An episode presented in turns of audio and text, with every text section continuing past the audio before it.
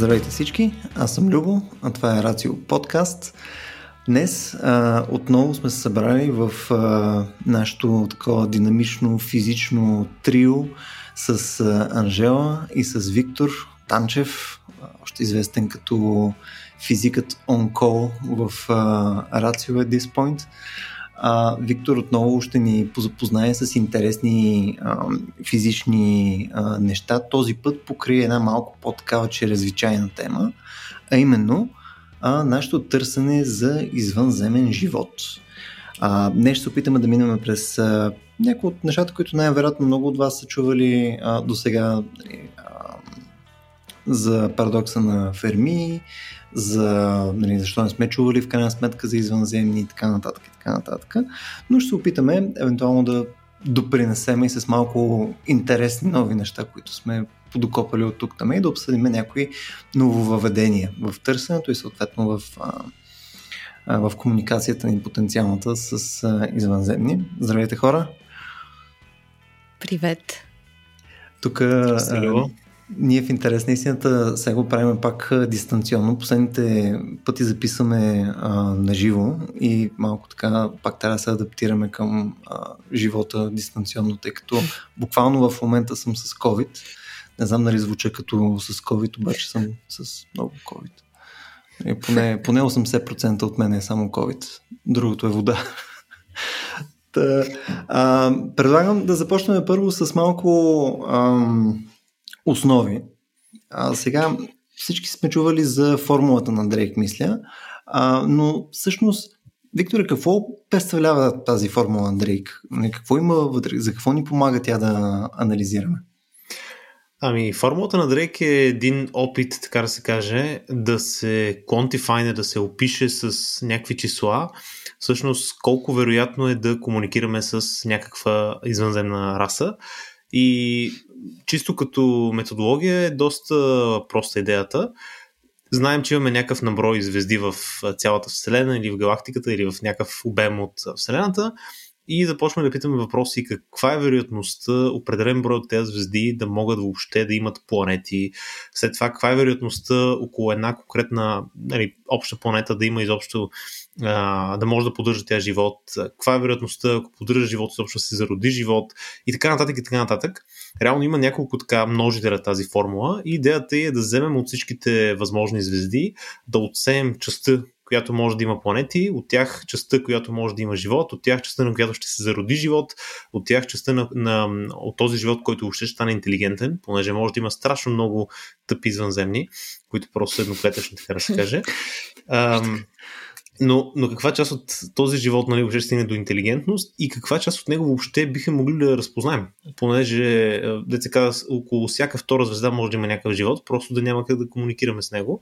Та последните членове в тази формула, множители, всъщност са едни интересни такива коефициенти, които са, опитват се да предскажат средно колко време всяка цивилизация съществува дори, понеже може да има много живот около нас, който просто да е съществувал преди нас или да съществува след нас.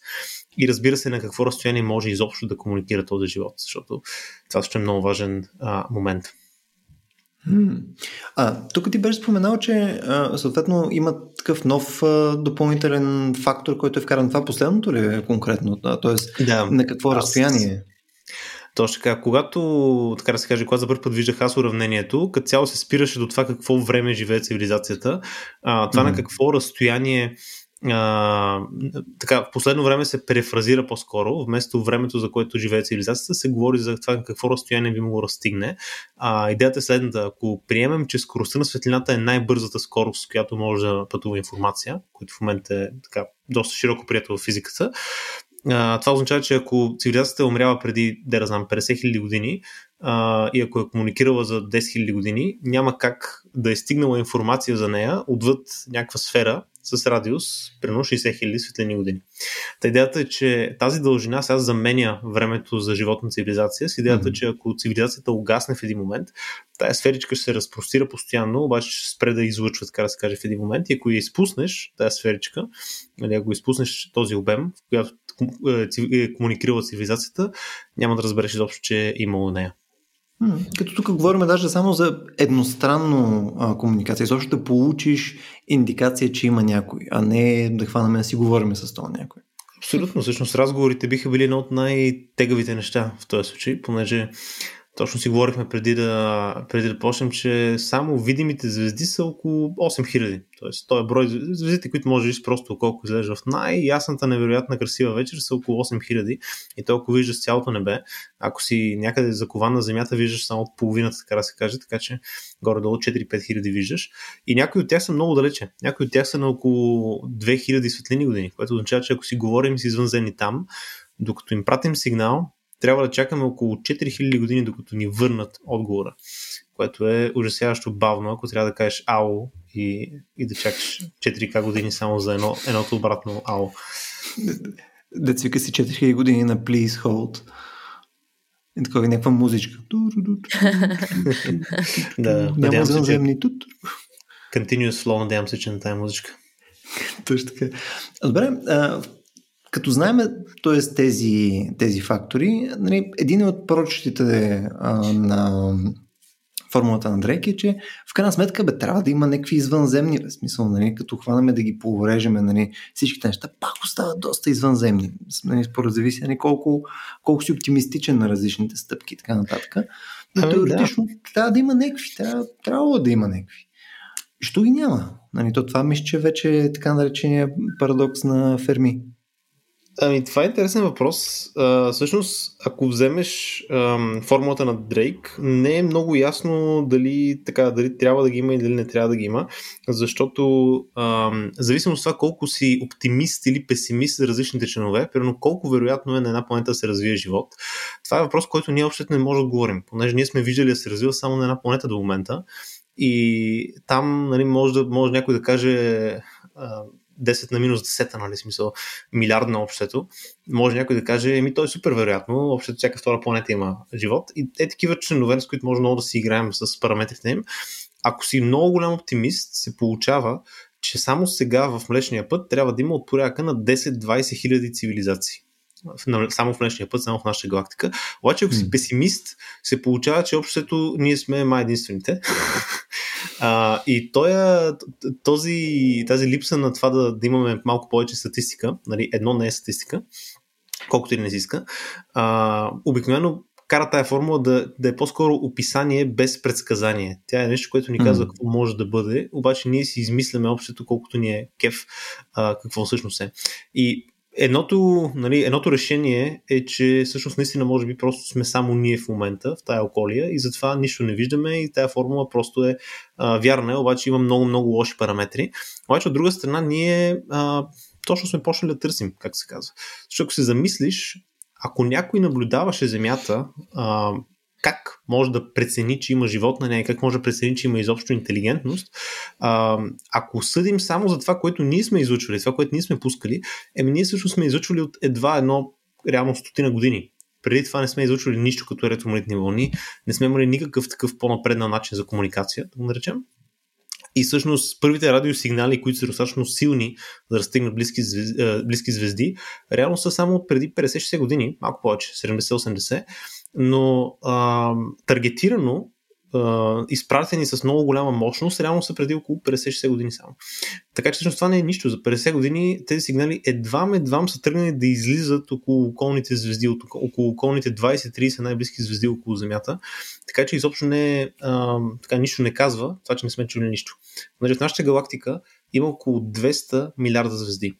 Само за да си представи човек колко са това, ако вземеш тези видимите звезди, за които говорихме, които нали, в най-прекрасната ясна, красива нощ в планината без никакви светлини, може да видиш около 4-5 хиляди в страхотния най-добър случай.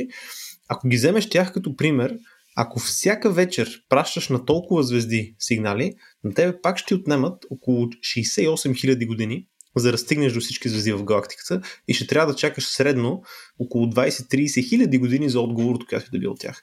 Така че това, че ние само от около 100 години почваме да пращаме някакви сигналчета спорадично тук и там, общо дето нищо не означава. Те, първа са започнали да напускат, така да се каже, нашия, нашия квартал. Представи си да имаш телефон, а, в който, а, нали, докато почнеш да говориш, а, режеш кабела си, така да се каже. Mm. Тук мога да се каже, че това е игра, която просто не се играе от нали, същества с нашия, нашата продължителност на живота. Нали, смисъл, може би се окаже, че разговор между цивилизации ще е в порядъка на нали, хилядолетия, ако изобщо не е възможен подобен разговор. Ами да, това е абсолютно възможно нещо. Тук това, което ти каза, нали, че начинът на търсене също може да афектира нали, резултатите е нещо, което при няколко дни а, бях казали там двама учени от университета в Пенсилвания Стейт университет, Алан Рейс и Джейсън Райт. Да, ще ще сложим един линк в а, описанието на подкаста за тях. А, съвсем накратко на тях концепцията им е, че начинът ни по който изобщо търсим в момента следи от а, извънземни е доста рудиментален. И съответно, а, то е ясно, че ние като нали, от относително кратко време изпускаме съответно а, сигнали, които да могат да бъдат засечени. Нали? Това компрометира това някой нас да ни открие, докато а, начинът по който ние ровиме нали, в, а, а, в целия спектър, където съответно очакваме да има а, следи от нали, а, съобщения от интелигентен живот и така нататък, те унагледяват на все едно се опитаме да ловиме риба с чаша в океана. Нали, смисъл, тя, тя е там, ама няма стане. Мисля, просто ни трябва друга методология. Трябват ни а, други маркери, по които съответно ние да търсиме. И съответно, може би има по-интелигентен начин, по който да структурираме търсенето си за интелигентен живот. Ами да, това, това всъщност е доста интересен топик. А, има няколко бранша това нещо. От една страна търсенето на интелигентен живот, от друга дори и на неинтелигентен, т.е. дори на какъвто и да било mm-hmm. живот. И интересното е, че и на двете места сме страшно рестриктивни спрямо това, което ние очакваме най-вече при интелигентния живот много често очакваме да, чуем и да видим неща, които ние бихме пратили, които ние бихме очаквали да някой да изпрати, ако искаше да го намерим. Нали, сега друга тема, че може и да не иска да го намерим.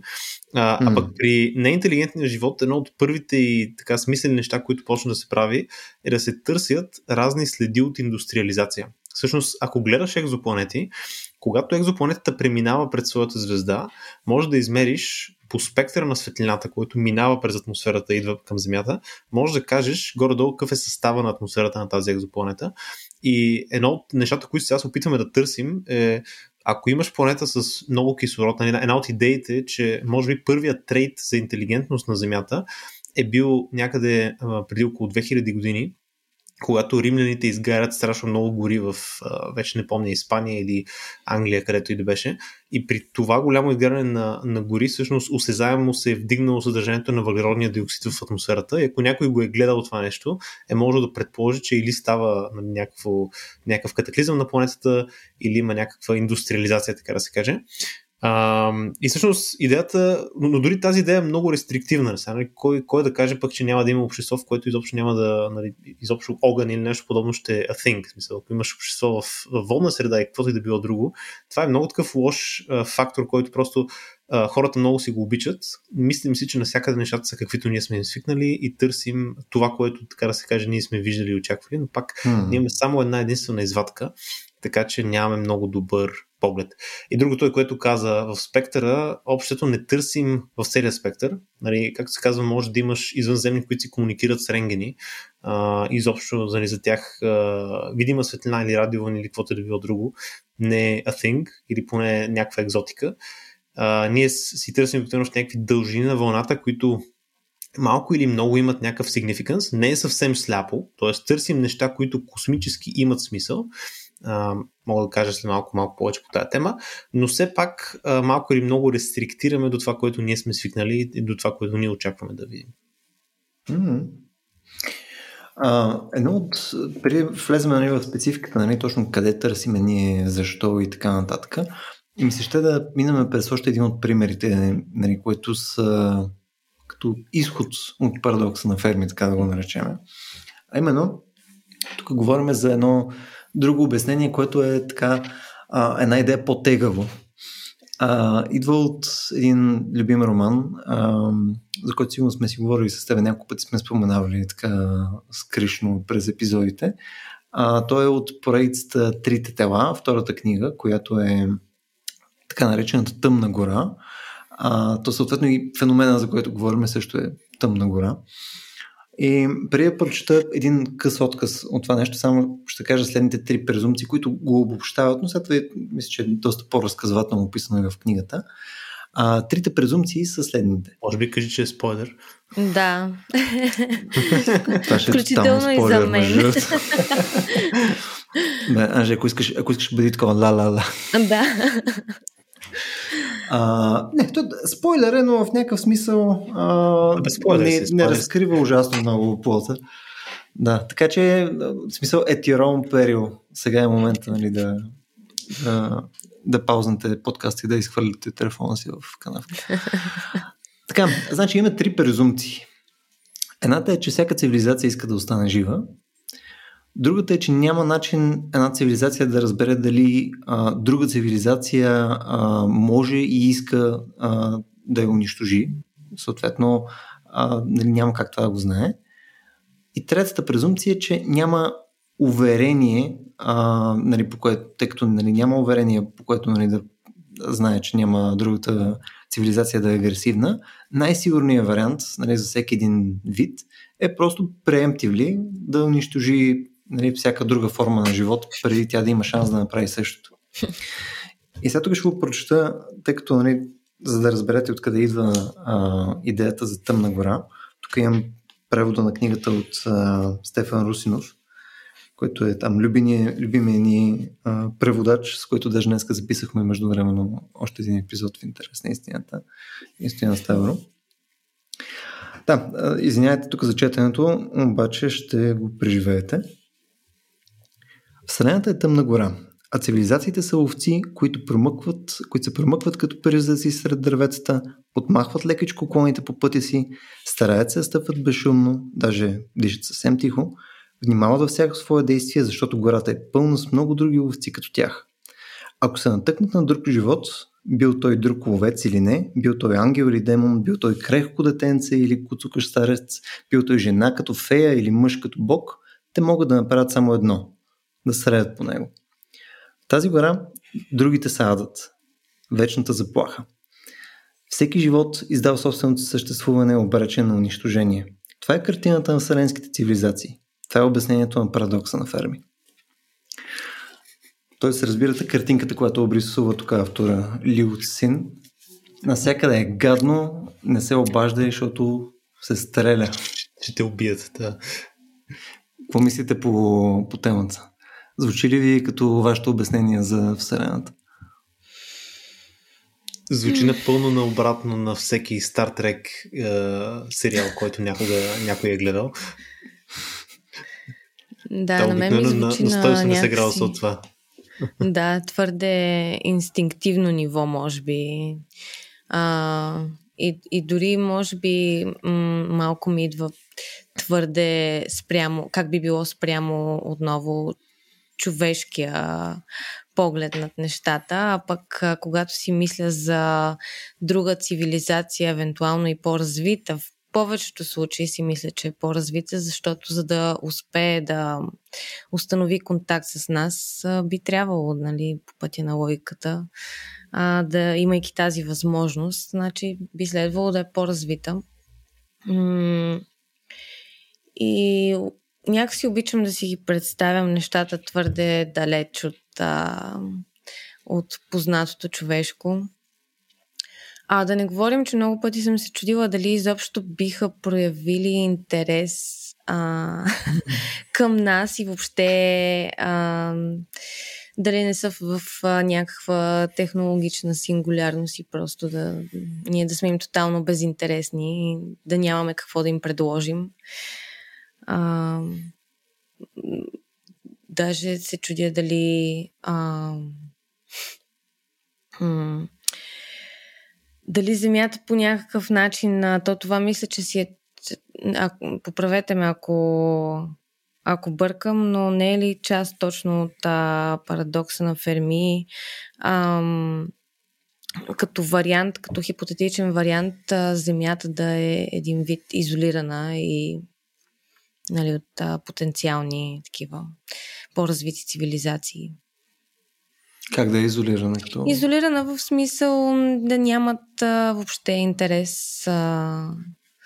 А, т.е. да сме някакъв резерват. В смисъл, ами... да сме такива. Ами, вижте, това между другото е доста такова, така да. чест мотив. Доста често също този мотив във всички sci-fi сериали, особено по-старите, че, не знам, Prime Directive, примерно от Star Trek, нали, mm-hmm. ако, наме, ако видиш цивилизация, която няма още Warp Flight, не я закачай, нали, само наблюдава отстрани и не си говори с тях изобщо, нали, просто ги остави mm-hmm. да се развиват сами. Така че това е в почти всички такива сериали има някакъв подобен тип а, не пипа и така да се каже туземците, не които пипа. още не разбират. Но доколко но да, би било това, реалистично това, е това като, като вариант? тук идва, идва този коментар, който точно казах в началото, че цялата идея на Тъмната гора наистина е супер близка до идеята на, на хората нали, до оцеляването. И въпросът е да. дали всеки живот е такъв, понеже а, този тип primal instinct, а, така да се каже, уби или ще бъдеш убит, то е нещо, което се случва в, така иначе в природата се случва на много места, в почти, mm-hmm. почти навсякъде се вижда. И може би едно от малкото места, където, не, където започва да изчезва лека по лека това нещо и нали, твоето оцеляване на не най-важното, а, е при бозайниците. Реално бозайниците започват този тип развитие на чувства, така да се каже, между, а, между родители и деца, цели общества. А, индивида вече не става най-важния. Интересно обаче дали за всеки организъм извънземен би било така. Тоест дали няма да имаш mm-hmm. цивилизации, при които а, този тип менталити да кажем, няма толкова много смисъл особено ако мястото, на което се развили, е много по-неприветливо и компетишена не е толкова голям, а, а защото имаш много, просто, много по-малко видове. Тоест, това е интересен факт. И другото е до каква степен този закон а, е апликабъл за много голямо делта в развитието. Понеже ако много често дават за пример Земята, а, когато цивилизации по-напреднали се срещат с по-ненапреднали цивилизации, обикновено или ги пробват, или ги избиват. Нали? Това е. А, hmm. Съжалявам, просто такива сме си. Но това е, това е вярно за някаква определена разлика в напредъка. Нали, в един момент, от един момент нататък, а, до ден днешен има цивилизации, които не са, много малко са, много малко племена има останали по света, които не са прошнати и не са добавени, така да се каже, към, а, към голямото, голямото глобално общество. Но в днешно време никой не се опитва, така да се каже, да им направи нещо или да или дори се смята за ценно да ги има и да, да се запази тяхната култура. Така да, че не знам дали това не се надрасва в един момент. Нали, ако видиш конкистадорите, ако бяха малко по, нали, ако днес имаше конкистадори и днес се ходеше в в Америките, дали ще, ще да стане също нещо с днешните, днешния менталити, това не е много ясно. Mm-hmm. Аз се сещам и за K-Pax, всъщност, като спомена. Не знам дали сте го гледали. От... Да, да, с Кевин Спейс. Да, много ми е любим. Там, нали, точно а, той твърдеше, че от а, от друга планета и а, обясняваше точно как при тях а, няма тази ценностна система за семейство. А, дори възпроизвеждането е единствено с а, една цел, няма удоволствие, дори е болезнено и така нататък. Така че и, и, и там веднага сетих просто за този филм и mm-hmm. е, как е, отново това ми напомня, че ние много често, като мислим а, за други цивилизации, всъщност все някакси така въртим нещата около нас и нашия мироглед, т.е. човешкия и и нашите инстинкти, mm-hmm. т.е. около познатото. Вмъкваме, вмъкваме себе си, нали, като автор в произведението си, в крайна сметка. Да, може да. би защото се опитваме да разберем нещо, което дори нямаме представа какво, какво представлява и съществува ли. Ами ако се замислиш, ако това не го направим, обикновено разказът става научен. Нали? Ако, ако няма нещо, с което да, с което да се асоциираш, нали? никой не пише разказ за камъчета, които се търкалят ам, mm-hmm. по хълма, просто защото никой не може да си представи какво е да си камъче, което се търкаля по хълма. А, и малко, малко в този контекст, интересното обаче е дали всъщност а, това, че се рестриктираме по този начин, дали е ограничение или всъщност общия случай си е такъв, понеже еволюционно mm. всъщност има ли някакъв закон, който казва не, всеки живот, който се развие, ще има такъв тип behavior? Има ли, има ли някакъв подобен а, закон? Това е много интересно, обаче мисля, че сме далеч от това да го отговорим а, чисто фундаментално. Това е да, да, като да се търсят патърни в, във всичко. А, мен ми стана интересно точно ако ако имайки тези ограничения, ако хипотетично по някакъв начин а, се сблъскаме под а, някаква форма с друга цивилизация, какви биха били така по-реалистичните варианти за взаимно разбиране? Не, това вече как ще се комуникираме с как тия в кавички хора. В, да, предвид до момента нали, раз, етапа на развитие, на който сме, как евентуално бихме. Как, какви са ни опциите като цяло а, за комуникиране? Раз, предполага се, че няма да е английски, както във всички блокбъстери. Любо в началото на, малко преди началото на подкаста каза, бе, ние сигурно пак по някакъв начин ще стигнем до математиката и ето ще стигнахме до нея. Няма как.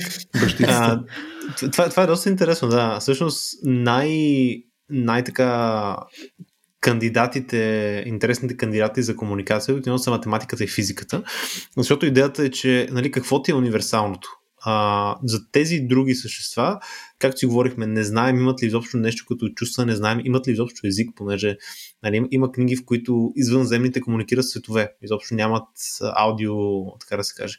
Може да живеят в някаква среда, в която звука не се разпространява като хората, а, като звука а, и така нататък.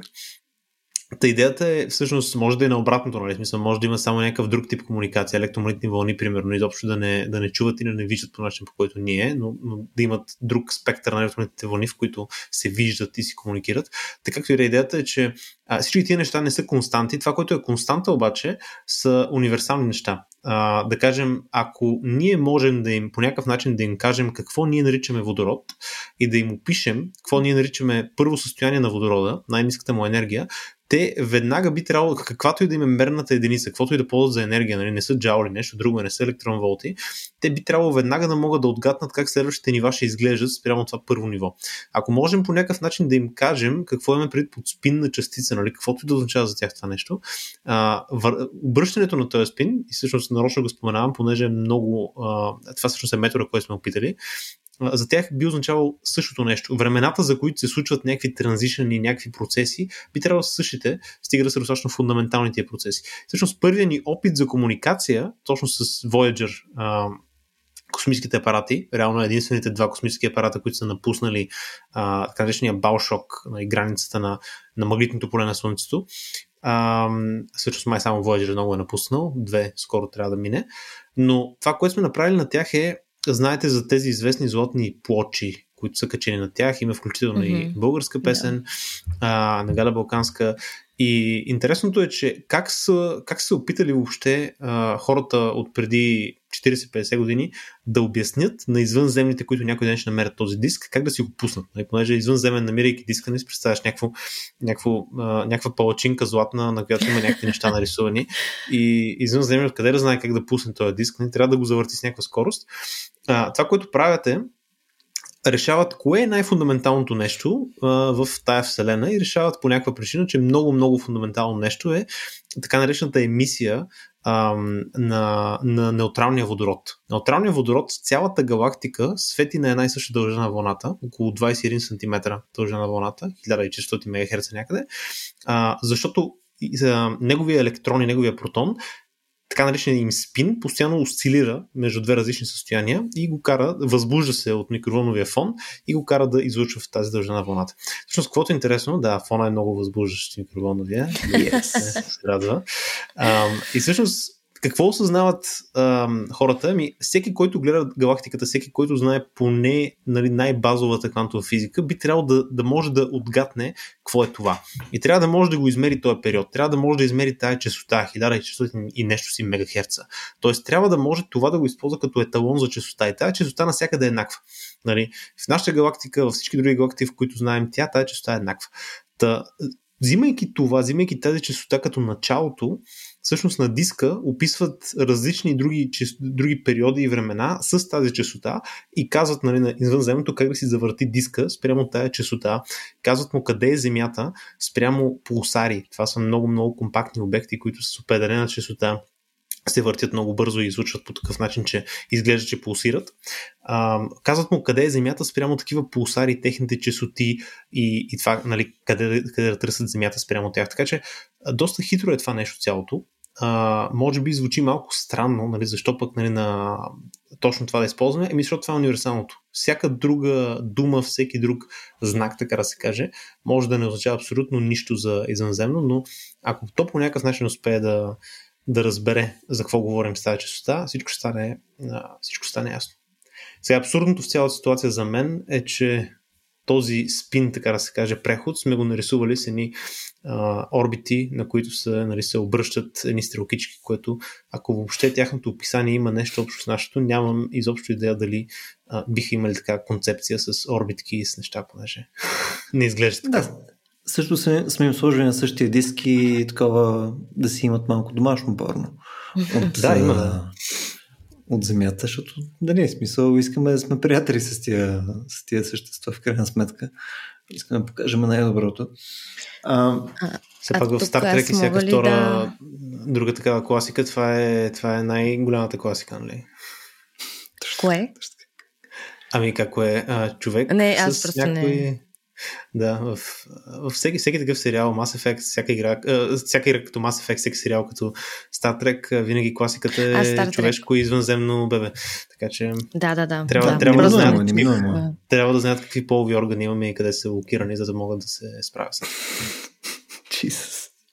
Точно така да. А, Каже, моля да смени темата. Ами аз искам да се върна малко назад, всъщност, а, на не много, просто да се върнем на темата с а, 21 сантиметровата, а, извинявам се, а, линия на водорода. А, и всъщност а, Любо за друга си спомням. Пре, да, сигурна съм. А, не си спомням предният път дали, понеже отново го споменахме, но много, много бего и не си спомням дали а, коментирахме а, тук си пробутвам една моя идея, която още е в много начален стадий, обаче ще ми е супер интересно твоето мнение, Викторе. А, за така, да си формулирам въпроса, как ти звучи ам, и, и, въз, и струва ли ти се възможно по някакъв начин ам, а, сформиране на някакъв вид, то няма да е точно език а, по начина по който ние го разбираме, може би а, за кодиран а, език или а, кодиране на информация в а, а, емисионните спектри на, на някои от така на някои от а, елементите от а, таблицата, химическите елементи от а, Менделевата таблица. Тоест, идеята ти е някой да използва тези преходи за комуникация или идеята ти е че те самите преходи имат нещо, което е свързано с а, комуникация вече, които ги наблюдаваме. Чрез все още естествено не ми е ясно по какъв начин и възможно ли е, но по-скоро си представям чрез а, в самите тези емисионни спектри, нали, всеки елемент си има конкретен такъв Да го ползваш като азбука един вид. Ами, да, или да го ползваш като азбука, или да се закодира информация в него по някакъв начин, която да, да може да... Аз ами знам, да, че ние ги ползваме, когато изследваме а, разни обекти в, а, в а, космоса, но по обратния начин, ние можем ли да изпращаме информация, която да, точно да не е на език, който ние познаваме, а не, да един вид да как да кажа, да съставим по-универсален език, оповавайки се на, на такива универсални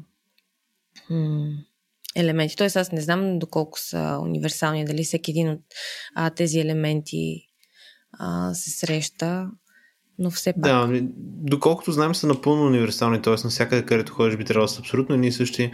А, mm-hmm. това, което, поне това, което наблюдаваме в момента. Но интересното е, че да, това, което кажеш, а, със сигурност би могло да се ползва като азбука или като някакъв тип език. Въпросът е как ще му асоциираме, а, така да се каже, значенията. Защото ако искаш да ги ползваш като букви, това е, нали, със сигурност няма проблем. Може да ползваш спектъра на водорода като А, спектъра на хелия като Б и така, mm-hmm. така да правиш неща, но а, ако изпращаш чисто, грубо казано, ако изпращаш светлина с съответните спектри, а, от другата страна няма да имат много лесен начин да ги асоциират с нещо конкретно. Тоест, тук идва да, най-голямата трудност, да всъщност, знаят... как да предадеш някаква концепция. Как да предадеш концепция. Mm-hmm. И, и всъщност тук за мен това е красотата на това да вкараме физика, понеже ако използваш само математика, в математиката всичко е супер абстрактно. Тоест, ти, тия, тия спектри може да означават числа, може да означават букви, чувства, какво ли още не, докато в случая с 21 см вълна, а, тези осцилации, а, ако, ако стигнеш до частотата им, нали, каквото и да правиш, частотата е нали, нещо върху време. Нали, каквото и да, каквото и да ти е идеята за време, дали е секунди, дали го мериш в нали, едно върху секунда, едно върху час, едно върху денонощие, няма значение, мегахерци или каквото и да е друго, ако стигнеш до тия осцилации, трябва да си мислиш за време, за някакъв часовник, който отмерва нали, отделни осцилации. И това за мен е едно от красивите неща, ако използваме физически величини. Докато с елементите, не, че, не смятам, че е невъзможно, да, смятам, че е съвсем възможно, просто някак трябва първо да им предадем какво означават. Понеже иначе а, виждаш някакъв, някаква поредица спектри, не съм сигурен как би ги наложил към или наложила към да, да, да, те един вид трябва да знаят трябва да знаят шифъра, реално азбуката. Да. Ами аз точно това разсъждавам как да се откъсна максимално от концепцията за шифър и, и все пак да, да може да се предава някаква информация. Mm-hmm. А, да, просто ми беше интересно какво, какво мислиш. Не, това, е, това между е доста интересно като концепция, не знам, обаче ам, има, има разни такива догадки и в повечето филми обикновено е така, обикновено извънземни са толкова напреднали, че като ни чуят езика за там някакви часове, дни или нещо подобно и веднага го научават и ни разбират. Интересно е това всъщност дали може да се декодира език или някакъв тип ам, символен, символен език, какъвто и да е. Тоест дали ще пращаме нули единици, дали ще пращаме някакви а, символи от QWERTY, клавиатура, дали ще изпращаме а, спектър, дали може да се декодира на база на достатъчно слушане. Това е интересен въпрос, който, ако трябва да съм честен, не съм 100% убеден дали е отговорен еднозначно този въпрос. Тоест, дали всеки такъв език, ако пуснеш, да не знам, някой, който цял живот е знаел само а, Суахили, ако го пуснеш в немско говоряща а, държава и му дадеш някакви месеци, вече като възрастен, дали ще може да дешифрира немски язик. Най-вероятно да. Нали, интуицията ми подсказва, че би трябвало да е така, понеже а, доколко знам има такива случаи, но интересно е дали е универсално това нещо, дали за всеки тип символен език а, може това да се направи или е само за човешките. Понеже в друг език, дали въобще mm. концепциите и идеите биха били същите и дали биха могли да ги мапнем еднозначно. И гледаш да си в извънземните с неправилни глаголи и дифтонги. и съответно те са такива... Няма да не, просто не, аз. Отиваме към другата. да. А, тук ми се ще да се върнем а, още една стъпка по-назад, като описахме цялото нещо за а, нали, как търсим в момента а, живота в, а, в космоса. А, сложихме едно флагче, че съответно ние го търсиме все пак по конкретни признаци, смисъл, но много повърхностно само го споменахме това. Какви са тия признаци всъщност? Не, сега казахме атмосфера е едно от тия неща, но какви са като цяло признаци? Ами, някои от нещата са да, най- най-голямото нещо, което би. гледаме да, това също е много важно, но най-основното нещо, което гледаме за живот, наистина е атмосферата. В смисъл, ние много други неща в момента не можем, за, нали, за, ако е неинтелигентен, ако той не праща самия той а, защо казвам той, ако те не пращат а, някаква информация, най-вече гледаме атмосферата а, което не е много ясно дали може да преценим по нея, защото дори нивата на въглероден диоксид да се вдигат, нали, да, да гледаш атмосфера с кислород, на която и се дига въглероден диоксид, не е ясно дали това не е някакъв вулканизъм естествен, дали не е някакво бедствие естествено, някой строител ударил или нещо такова, или е просто а, наистина някаква индустриална революция. Не е ясно дали въобще индустриалната революция на друга планета би дигнала въглеродния диоксид. Сега, може да са доста по-готени от нас и много бързо да мастърнат ядрения синтез, примерно. Та, и да не горят гуми. Абсолютно. Та, та, това, всъщност е много готин ремарк. Освен атмосферата и освен радиосигнали а, и разни такива оптически, директно оптически наблюдения, не мисля, че гледаме кой знае какво друго. Всъщност реално нямаме много какво друго в момента да гледаме. И, и това е в, дори в тези книги, като Три боди проблеми и подобни, а, така доста се засягаше и беше интересно, че а, те първа започваме да навлизаме в някакви други а, начини на комуникация на пренос на данни, примерно гравитационните вълни. За нас гравитационните вълни са нещо супер ново, което едва сме измерили преди 5 години и което нали, доста слабо, доста трудно е да се направи. То е, трябва ти черни дупки за да го направиш осезаемо, за да се измери на голямо разстояние. Обаче, кой пък нали, да каже, че няма достатъчно напреднала цивилизация, която да си комуникира с гравитационни вълни, изобщо ние да не може да ги усетим и да ги чуем. И за тях ние да сме някакви бълъци, така, които просто си ползват електромагнитните вълни и даже не ни слушат. А, това, е, това е интересен въпрос, наистина. И не мисля, че ще имаме някакъв начин. Нали, другото е Star Trek, пак връщам се към него. съм с, бях до преди малко с буза на Enterprise. А, където хората... Сега вече е гол до кръста. Гол до кръста, да. Хората, когато са татуировка на Enterprise, ам, хората, когато развиват Warp Drive, чак тогава по сигнатурата на Warp Drive ги намират разни извънземни нали, а, и, и ги контактват нали, с прословития знак. А, това всъщност е интересно, понеже действително, ако има такова нещо като Warp Drive, то би имало някакво отражение върху време пространството и би, би, би било измеримо ако някой пътува по този начин. Даже сега има някакви интересни полярни статии, които се появяват, които се опитват да предикнат, абе, ако има такова нещо, как би изглеждало и бихме ли могли да го измерим. За жалост не сме стигнали такава сензитивност на урите, за да го видим, но представи си, че дори това е някакъв такъв знак, но навсякъде около нас да има Warp двигатели, които просто не може да видим и да усетим. Така че доста сме назад, доста малко неща гледаме и, и можем да, да видим, така да се каже, в тъмната гора, може би за добро, може би за лошо. Тук, т.е. искаш да кажеш, че оборът древа оставя някакъв спирачен път, в смисъл такъв тип нещо във време пространството. Някой дрифти някъде в Слънчевата система и ще може да го видиме. По-скоро може да създаде гравитационни вълни. Малко мисли си го като лодка, която пори вълните. Нали? Mm-hmm. една готина моторница, която като кара и може да видиш вълничките, които прави тази лодка. И ако си под водата, нали, и, или ако да, защото ако си под водата, много няма да ги видиш, да ги усетиш. Обаче, ако можеш така да виждаш вълничките отгоре, приемам, че това е друго измерение, в което можеш да мериш, можеш да ги усетиш тия вълни да ги видиш всъщност от лодката. Хм. Дори да не е точно до теб. Което вероятно е лоша идея. Да. Тук може ли много на, на бързичко само а, не, не, не мога да се сдържа, а, да си издържа любопитството.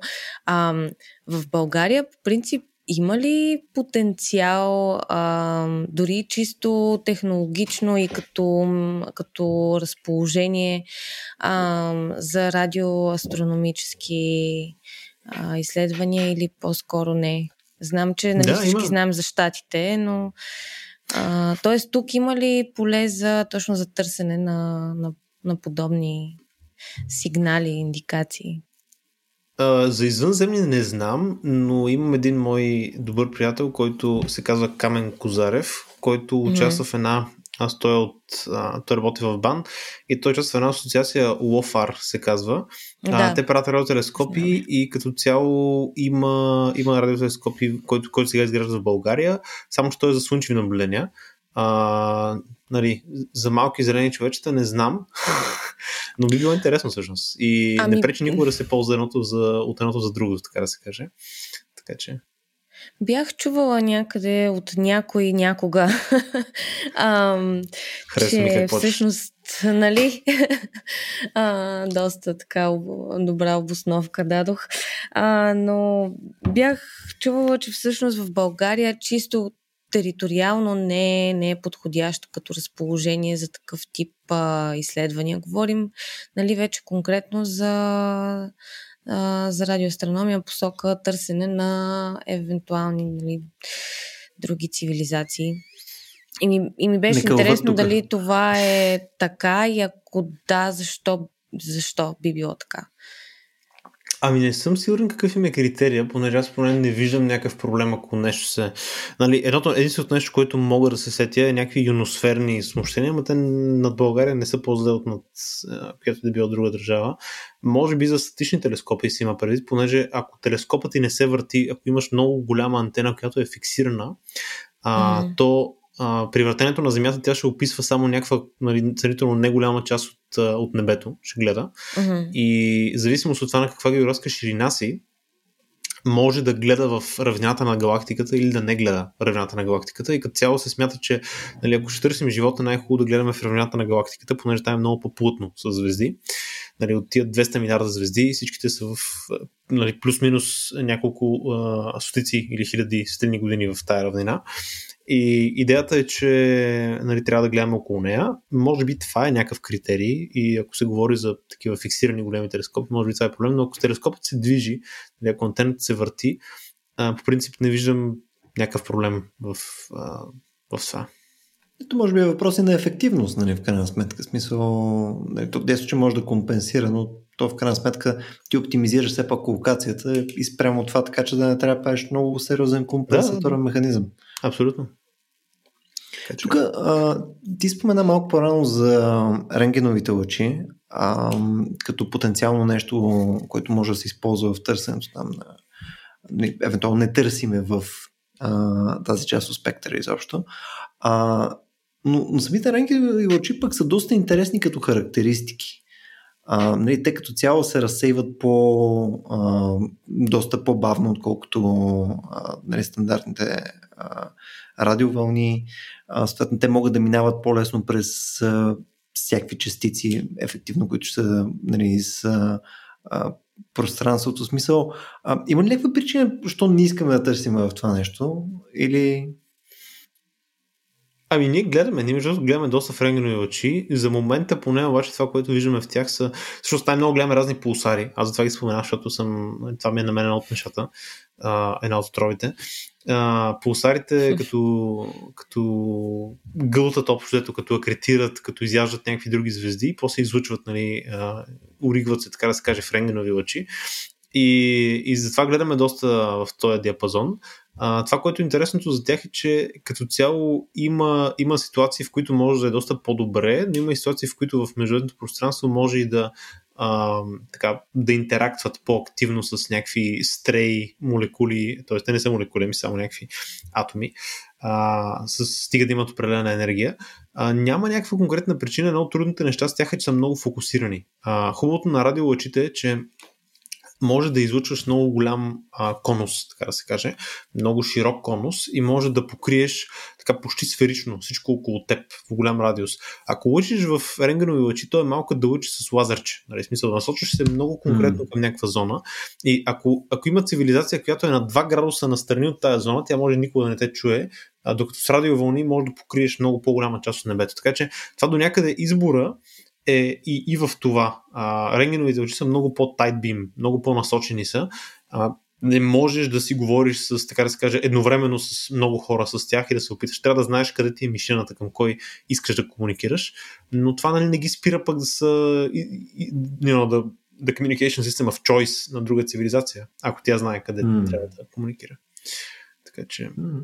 А то и чисто от гледна точка на енергия на сили в такъв случай доста по-ефективни, ако искаш да комуникираш на някакво дълго разстояние. Ако, да кажем, успяваш вследствие на някакви наблюдения и така нататък, да идентифицираш, че еди къде си някаква екзопланета конкретно има такива някакви интересни индикации, евентуално може там да има нещо, даваш там на чичото, който ги смята орбиталните механики нещата и съответно кажеш, окей, ето там ще е тази планета, стреляй. Да, да, но проблема е, че дори като източници, за да може да изкараш толкова голяма мощност, която въобще да я хване някой, ние, ние всичките рентгеновичи, които ги хващаме в момента, са излучени от а, така безбожно мощни източници в Вселената и ако се опиташ да направиш източник, който да може да стигне 200-300 светлини години разстояние и там да го хванат и да го измерят, общото е почти нали, безнадежно с днешните технологии, освен ако не взривяваме някакви ядерни оръжия, така че а, нали, това е, това е горе-долу, горе-долу начинът да го правим, така че да, thumbs up. А, може, би това е, може би това е начина. Да.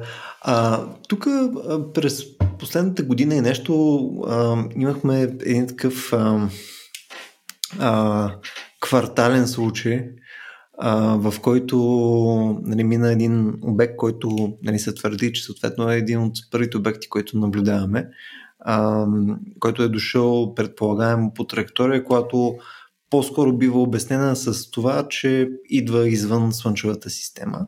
Нали, говорим за обекта Умуамуа, което грубо значи разузнавач, доколкото разбрах на хавайски.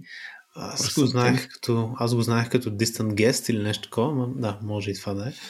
Да, от хавайски. Да, аз това, това го гледах конкретно в а, един блог, където бяха взели интервю на Авилоп, на който и ние сме взели между интервю, което е random fact of the day. Та, какво мислиш за това нещо? Дали според тебе има някакъв шанс наистина да има обект, който е нали, потенциално такъв извънземен обект? Ако имаш предвид извънземен, а, той, той сигурно е извънземен, просто е дали е извън слънчево mm-hmm. системен. А, да, нали, почти сигурно се е извън слънчево системен, гледайки как му е траекторията. Откъде го знаем това нещо? Като цяло слънчевите системи се образуват в а, горе-долу в една равнина. Тоест, ако видиш а, комети, астероиди, планети и всичко горе-долу се получава в една равнина, Причината е, че облака газ, от който започват, като се свива, почва да се върти все по-бързо. Това е като, като при е, скейтъра или балерината, като си прибере ръцете и почва да се върти по-бързо и почва да се раздува от собствените си центробежни сили и става горе от дискче. Докато това нещо идваше по много такава странна траектория, а, далече от тая равнина, по много особен начин и с огромна скорост, която нали, много малки шанса да е образувано в нашата Слънчева система. Имаше и много странна форма, беше много дълго. Беше mm. примерно отношението на дължина към диаметър беше примерно 9 към 1 или нещо такова, или 8 към 1. А, така че беше като дълга цигара. Те даже някак ня, така го описваха като дълга цигара а, в космоса, доста голяма. И аз а, като чух за него и така няколко седмици а, се надявах, че скоро ще обявят, че пращаме космически кораб и че това всъщност е а, Рама. Не знам който е чел рандевовите да, рама на, на Артър Кларк. Кларк. И за жалост не стана така. Профуча с огромна скорост това нещо, средително близо нали, до, до Слънцето и си избяга така за винаги. Но наистина се движи с брутална скорост, която много невероятно е обект от Слънчевата система да, е, да, да има такава скорост. Почти сигурно си е някаква скаличка. Една от хипотезите е, че може да е остатък от някаква свръхнова или от някакъв тип експлозия в друга слънчева система, който да е бил изхвърлен или при някакъв тип сблъсък, който да е бил изхвърлен извън слънчева система с огромна скорост и просто да е минал покрай нас. А, нали, друга хипотеза, разбира се, че космически кораб облечен в скала, който е дошъл да ни шпионира, но за жалост втората нямаме много доказателства все още за, за нея. Аз много бих се радвал, ако е така. Там, между другото, един от а, моментите, където беше по-спорен, а, беше когато съответната там предполагаема скала минава близо до Слънцето и че съответно тогава прави, грубо казано, промяна на траекторията, която не би била задължително обяснима от това, което наблюдаваме, защото нали, когато минава покрай Слънцето, е това, което се случва с кометите. Нали, примерно, ако има ам, нали, някакъв лед, нещо, което може да се изпари, съответно да отдаде маса, така че съответно а, да играе ролята на някакъв своеобразен двигател, нали, съответно за да промени курса и така нататък. Това не е било наблюдавано, а пък също време с това траекторията все пак се е променила. Така че това беше а, Spicy Space News, когато минаваше покрай Слънцето. Всички бяхме такова като клюкарки стоим и сме. Какво се случва тук? Да. да. Но ти ще да, да смисъл... такива обекти. Ние нали, от сравнително скоро време може да виждаме подобни обекти с такъв размер, така че интересно ще да видим какво друго ще довее, така да се каже, междугалактическия вятър. Така е да се надяваме да не довее някакви хора от тъмната гора, че ще стане лошо. Между другото, тук, а, мен това, което след, като и вие коментирахте относно нали, идеята, че нали, тук звучи пекалено човекоцентрично и че така много е доги, дог и така нататък. И се замислих, и те те хората от другата страна, нали, отново в кавички хората, нали, може да са а, някакви наистина това, което вие си представяте, нали, като нали, някаква така възвишена цивилизация, проче, тип Star Trek нещо, нали, съответно са супер чил, много приятни за, за чай а, и така нататък. Обаче, нали, реално не виждам как това променя играта за тях особено много. В смисъл, ако отдалече ние можем да а, нали, сме опас, да изглеждаме опасни. Да сме опасни. Нали, и те няма как да знаят дали не, не сме наистина опасни.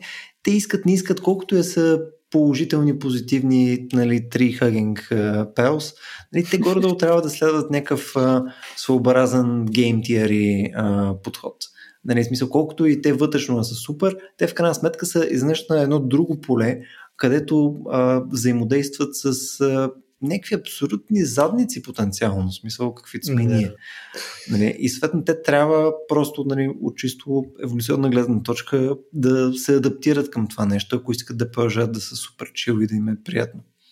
Ами това е точно този тип закон, който, който си говорихме. Дали еволюцията е универсална, дали, дали следва това правило навсякъде, дали да се казва някъде mm-hmm може да е мържне друг тип behavior на голям мащаб. Това е всъщност доста интересен въпрос, но от това, което ти каза, всъщност избягахме от един сценарий, който може би е най-трагичният. Това Съмната гора все пак е до някъде нали, така, успокояващо. Mm-hmm. Все пак не сме сами, макар, че, ще победи. макар че всички искат ницака. Да, някой ден някой ще победи, нали, ще останем, ще живеем в мир. Но а, има едно още по-трагично, което пък твърди, че може би всяка цивилизация а, в някакъв момент се самоунищожава. Тоест, може би, uh, inherently всяка цивилизация е prone to destruction, просто защото стига до някаква степен, в която uh, има много тъпаци, uh, има, нали, тук там е някой умен, който измисля нещо като ядерни оръжия и тя се самоунищожава просто заради много тъпаци. И което също е интересно, нали, това дали, дали би могло да има нещо подобно универсално, uh, което може би е най-най-мрачният сценарий. Гледаше е някаква такава крива, нали, където като премине определена, определена точка, явно има критична точка на тапанари. Ами да, да. Но, но виж, може пък и да е другото. Ако се замислим пак за Кардашев скейл, да кажем, и това какво той определя като различни класове цивилизация, а, за тези, които не го знаят, а, ние сме цивилизация тип 0 в, по този скел, ползваме разни фусилни горива. Накратко, тип 1 а, използва цяла, всички ресурси на планетата си, възобновяемо, тип 2 ползва на звездата си, тип 3 ползва на цялата Слънчева система, а, тип 4 беше на цялата галактика или нещо такова. А, ако не се лъжи, може някъде да пропускам нещо. Но накратко, а, Представяте ли си смисъл, ако имаш цивилизация, която реално ютилайзва мощността на цяла Слънчева система, говорим като мащаби, мощност, нали, като казвам Слънцето, Слънцето произвежда 10 на 26, а 10 с 26 нули вата а, всяка секунда, нали, толкова това мощността, която произвежда, 10 на 26 джава на секунда а, ние за цялото съществуване на човечеството, откакто палим огньове и откакто нали, обществото преди милион години в най-ранната си форма хуманоиди, до сега ако съберем всичките огньове, всичката храна, която сме изплюскали и така нататък, толкова с енергия не сме използвали изобщо. А, така че, колкото една секунда Слънцето, така че не може да си представим изобщо една цивилизация, която използва толкова много енергия, как би, какво би представляла и как би функционирала. Интересно е на такава цивилизация ние въобще бихме ли им били интересни? Дали не сме просто а, нали, паяка на стената, който не го пипат, защото нали, и какво ако го смачкат, нали? нека си живее там. Mm-hmm. Това е, това е другия такъв. Сега не знам кое е по-лошо. Тъмната гора или а, паяка на стената.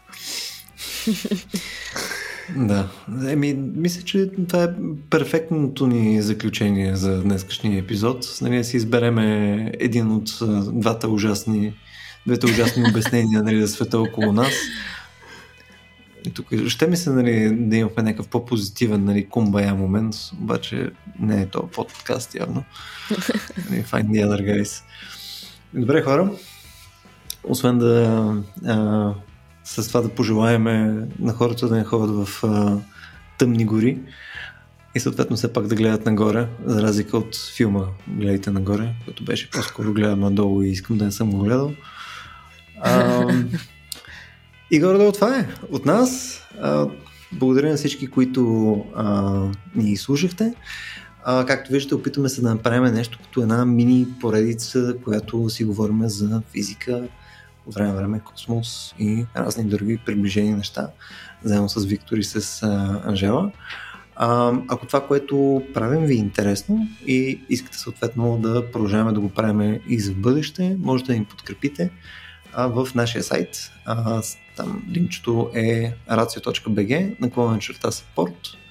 Има N на брой начини, по които може да ни подкрепите там, било то през Patreon, PayPal, банки, неща, алкохол, не, като цяло, нали? Първите три основно. А, и също така, за нас е доста важно все пак да имаме обратна връзка за нещата, които правим. А, ако сте наш патреон, може да го направите през нашия Discord канал. А, ако не, може да го направите през Facebook страницата ни или в нашия нюзлетър. Всеки месец пускаме серия запитване за нови теми, за а, обратна връзка за нещата, които правим към момента, нали, евентуално критика, неща и така нататък. Са ни ужасно полезни, за да може да подобряваме съдържанието и за напред. Така че, отново, благодаря, че ни слушахте и днес. До следващия път.